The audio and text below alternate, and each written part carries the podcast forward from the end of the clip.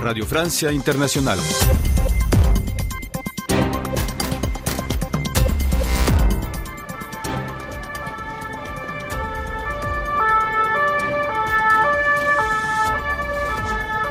Los bomberos han trabajado a contrarreloj toda la noche para poder apagar el incendio en la Catedral de Notre Dame de París. Esta mañana la catedral amaneció sin techo y sobre todo sin la mítica aguja que la coronaba. Nos vamos en directo con Rafael Morán, que se encuentra en el lugar. Rafael, cuéntanos cuáles son los sentimientos que se viven en este momento en las adyacencias de la catedral. Buenas tardes para ti. Buenas tardes, Andreina. La catedral sigue cerrada, acordonada por los policías para permitir el trabajo de los bomberos que han estado trabajando toda la mañana en sus labores de enfriamiento de la catedral. Los sentimientos que dominan entre los miles de turistas y los parisinos son la tristeza y la desolación. Un vecino de Notre Dame eh, no pudo contener sus lágrimas cuando lo entrevisté esta mañana. Otros rezan arrodillados y llama la atención el ambiente de silencio, de duelo, podríamos decir, ante las destrucciones que sufrió el monumento parisino, que hasta ahora había resistido a los estragos del tiempo, a las guerras, a las revoluciones, y que representa un tesoro no solo religioso, pero sino también histórico en la memoria de los parisinos. Recordemos que Notre Dame inspiró a muchos escritores, también como Víctor Hugo. Rafael, y se puede observar ahora con más detalle los daños causados a la catedral. Lo principal es que permanecen de pie las dos torres de la fachada, pero el interior de la iglesia quedó muy afectado. ¿Qué se sabe? Sí, lo, lo más impactante, Andreina, es la desaparición total del tejado de la catedral, que se esfumó en una hora tras el incendio en el armazón del techo que estaba en obras. Es una estructura que estaba, que data del siglo doce, el siglo doce. La aguja, se, la aguja de la catedral, también lo decíamos, se derrumbó, lo que causó una de las tres perforaciones de la bóveda interna de la catedral. Varios rosetones quedaron destruidos o calcinados, los rosetones laterales dañados por el humo del incendio, y hace unos minutos el ministro de Cultura, Frank Riester, informó aquí mismo que afortunadamente el tesoro de la catedral, como la corona de espinas y la túnica del rey San Luis del siglo trece, están a salvo. Eh, tesoro resguardado en la sede de la alcaldía de París, no lejos de aquí. En cuanto a las numerosas pinturas, eh, podrían haber sido dañadas por el humo, pero eh, a, habrá que esperar hasta el viernes para poder ingresar a la catedral, sacarlas y transferirlas al Museo del Louvre, donde serán restauradas. Andreina, el resto del edificio sí está intacto.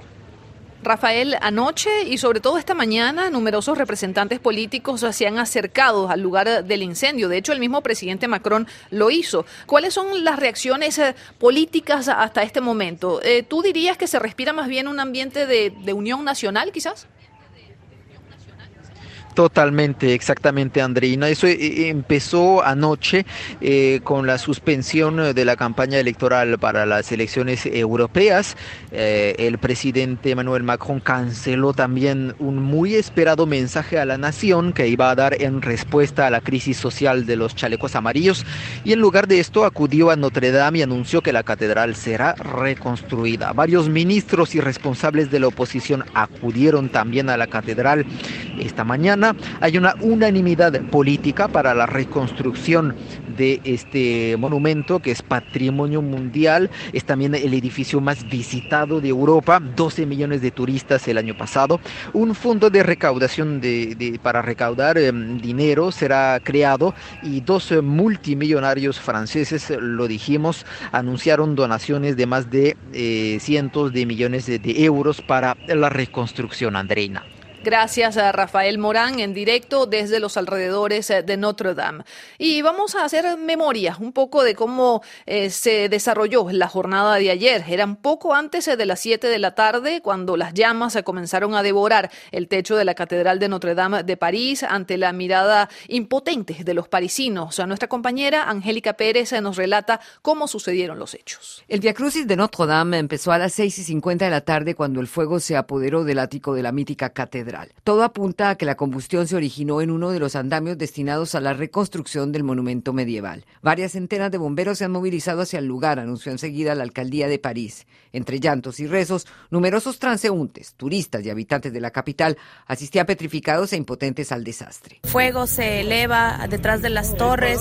Es una imagen realmente muy triste de ver porque eh, nos conmueve mucho que un monumento tan histórico esté en llamas. Un momento muy uh, impresionante. Humos, helicópteros y, y nos dimos cuenta que la iglesia de Notre Dame que se encontraba en fuego y es una tragedia. Es una tragedia. Una hora después, un grito de horror se escucha entre la multitud a lo largo de la orilla del Sena. Consumida por las llamas, la emblemática aguja de la catedral se derrumba. Los bomberos no lograron salvar a la flèche. setecientas cincuenta toneladas levantadas por los años mil doscientos sobre el crucero y el altar de la iglesia. Restaurada en mil setecientos ochenta y seis, la aguja estaba desde entonces custodiada por los doce apóstoles. No queda nada de la estructura del techo que data del siglo diecinueve y del trece, lamentó el portavoz de la catedral. Cerca de la medianoche, por fin una noticia que alivia. Los bomberos habían logrado salvar la estructura de Notre Dame de París y controlar el fuego, aunque les quedarían unas horas más de lucha contra el incendio que derribó la aguja, redujo a cenizas buena parte del tejado y tuvo al mundo en ascuas durante horas. Y el trabajo más duro de los bomberos ya ha terminado. Ahora se concentran en enfriar la estructura de la catedral y retirar los escombros. Más de cuatrocientos bomberos trabajaron durante más de quince horas en una empresa nada fácil. Lucille Jambert nos explica. Durante toda la noche los bomberos lucharon contra las llamas en la Catedral de Notre Dame. Para esto llegaron incluso a extraer agua del Sena, el río al lado. Eh, finalmente lograron eh, controlar el fuego a las tres de la madrugada. Siguen, sin embargo, esta mañana lanzando agua para enfriar los escombros. Se busca con esto evitar que vuelva a aparecer el fuego y asegurar que el personal pueda trabajar sin peligro. Desde anoche, en todas estas operaciones, solo un bombero ha resultado levemente herido. ¿Por qué los bomberos se demoraron más de ocho horas en controlar el fuego?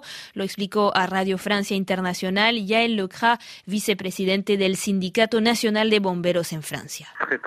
Es muy, muy difícil intervenir en un edificio de este tipo. Primero porque fue construido bajo las normas de la época, es decir, sin ninguna norma de seguridad. En Notre Dame hay volúmenes muy importantes que no son cortados, o sea que el fuego puede progresar muy fácilmente en todo estos espacios. Segundo, es un edificio muy alto. Lo habrán visto en las imágenes de los bomberos que estaban a treinta metros de altura en los elevadores. Es muy complicado intervenir en altura de manera rápida y eficaz. La estrategia de los bomberos franceses fue proteger en prioridad la fachada con las dos torres de Notre Dame. En medio de la emergencia, el presidente estadounidense Donald Trump se preguntó por qué no se recurría a medios aéreos, pues hubiese sido muy peligroso, como explica Yael Lecra.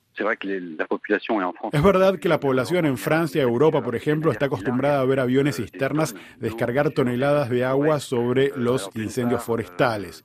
Primero, estos aviones están lejos, pero lo principal es que si enviamos un hidroavión, son seis toneladas de agua que se largan a gran velocidad y baja altura sobre la catedral en llamas. Esto significaría apagar el fuego, claro, pero también significaría destruir gran parte del edificio y del patrimonio que justamente estamos tratando de proteger. Ahora empieza el trabajo de los expertos y de los arquitectos que entrarán en la Catedral de Notre Dame en las próximas horas para revisar si la estructura permanece estable. Precauciones son necesarias frente a los riesgos de derrumbe de este monumento histórico reconocido como Patrimonio Mundial por la UNESCO.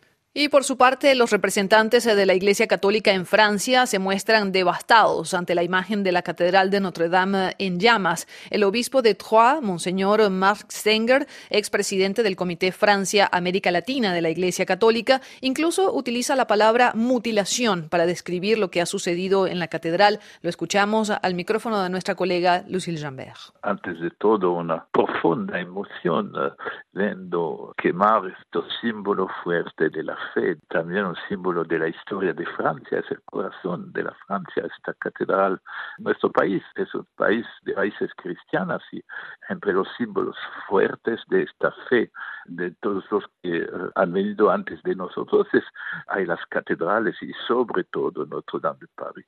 Notre Dame de París es también un, una especie de punto de compromiso por todos los, los turistas del mundo que vienen a París o que conocen a Notre Dame. Por eso todos los corazones fueron tocados por este incendio y nos hemos cuestionado también, ¿por qué? ¿Por qué? Ha pasado muchas cosas. Ya fue un poco restaurado en el siglo diecinueve, ma, ma ha pasado las guerras, todo es un poco la, el símbolo de la continuidad de la fe en todos los momentos difíciles de la historia de la humanidad. Y ahora tenemos que movilizar toda nuestra esperanza.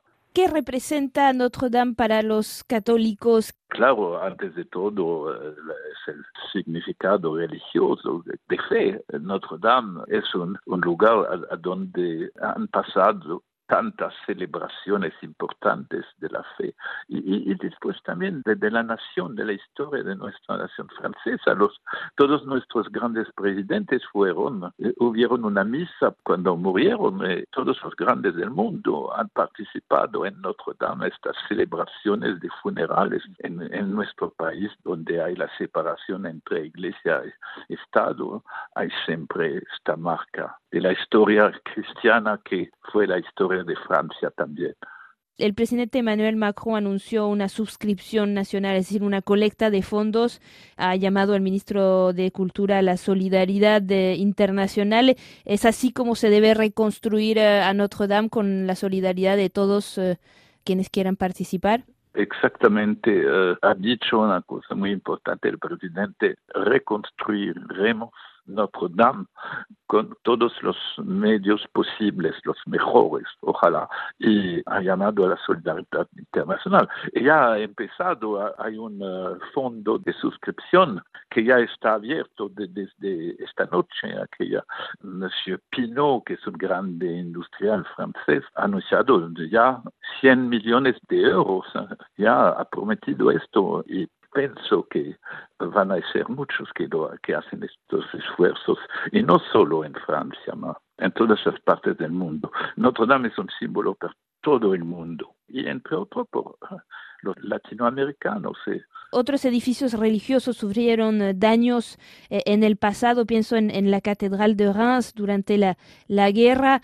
La reconstrucción en general es, es muy larga, demora mucho tiempo. Claro, no diez años, más que diez años. Yo pienso en otra catedral que es de quien no se habla nunca, la catedral de Port-au-Prince en Haití, que fue destruida completamente por el terremoto en dos mil diez. Va a durar sesenta años antes que se sea reconstruida. Cuesta mucho, mucho. ¿eh? Es decir, que tenemos que acostumbrarnos a, a pasar por esas calles aledañas sin ver a Notre Dame en, en su estado... No, no, no se ve Notre Dame, no en su estado normal. ¿Qué es esto? Las muras son, son de pie, las paredes, perdón, y, y las torres también. Entonces se ve, más se ve mutilada, muy mutilada.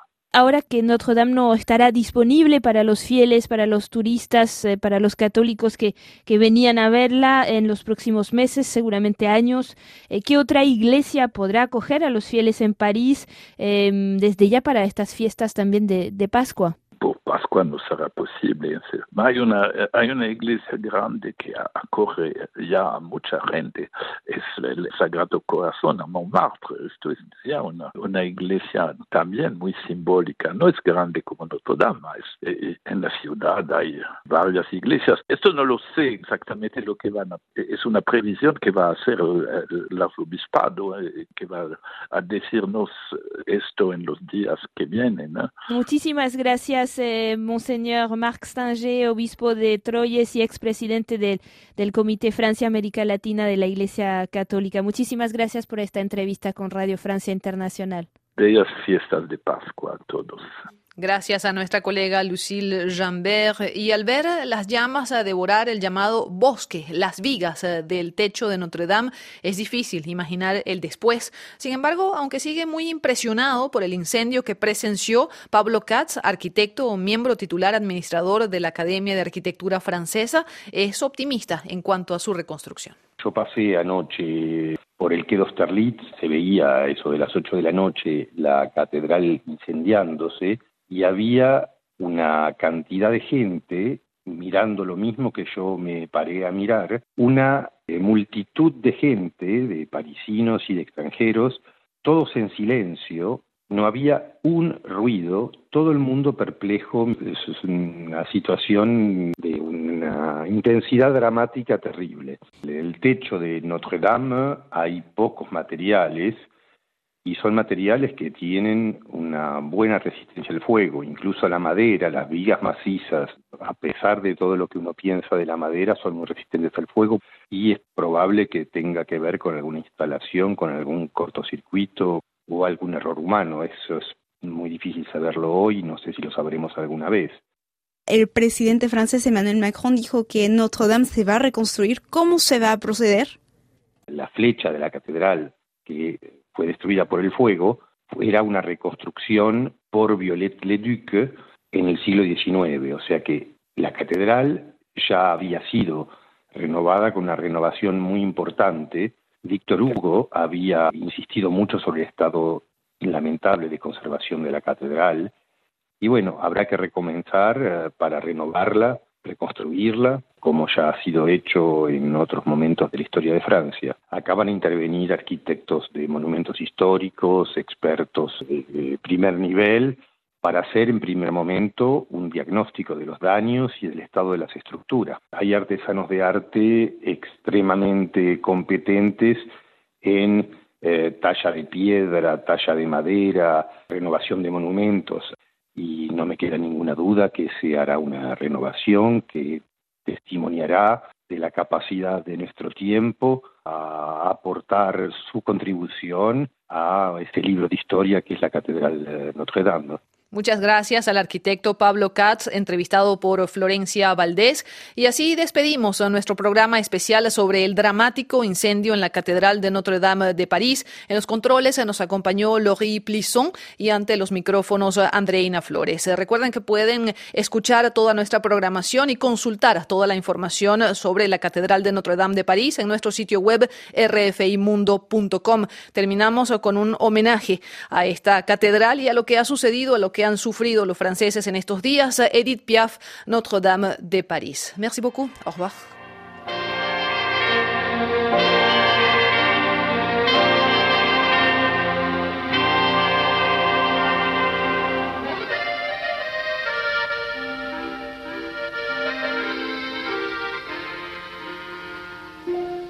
Dans le Paris de Notre-Dame, de Notre-Dame de Paris, bien que le char en a plein le dos, porter Notre-Dame sur son dos. Il se prend pour Quasimodo, regarde en l'air la vie qui grouille, au lieu de faire des ronds dans l'eau.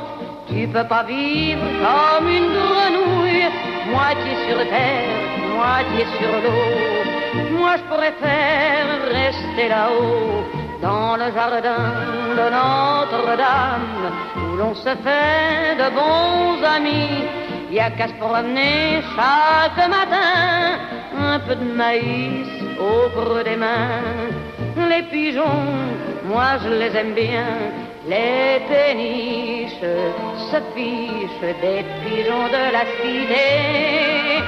Goélette, elles n'ont que ça dans l'idée. Oui, mais autour de Notre-Dame, il y a des voyages à bon marché, et ces petits coins où le bonheur empêche les maisons de pousser. On l'appelle marché aux fleurs.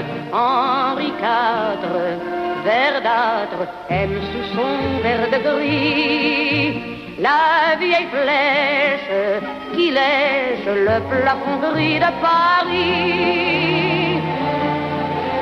Et toi sous le pont de Notre-Dame, regardant l'air, tu comprendras que si tout le monde faisait comme toi, dans ton pinard, il y aurait de la pluie. Même les ponts, ça se construit, car pour aller de Notre-Dame, de Notre-Dame jusqu'à Paris, il a bien fallu se mettre au boulot et porter des pierres sur son dos pour passer par-dessus l'eau. Voilà pourquoi...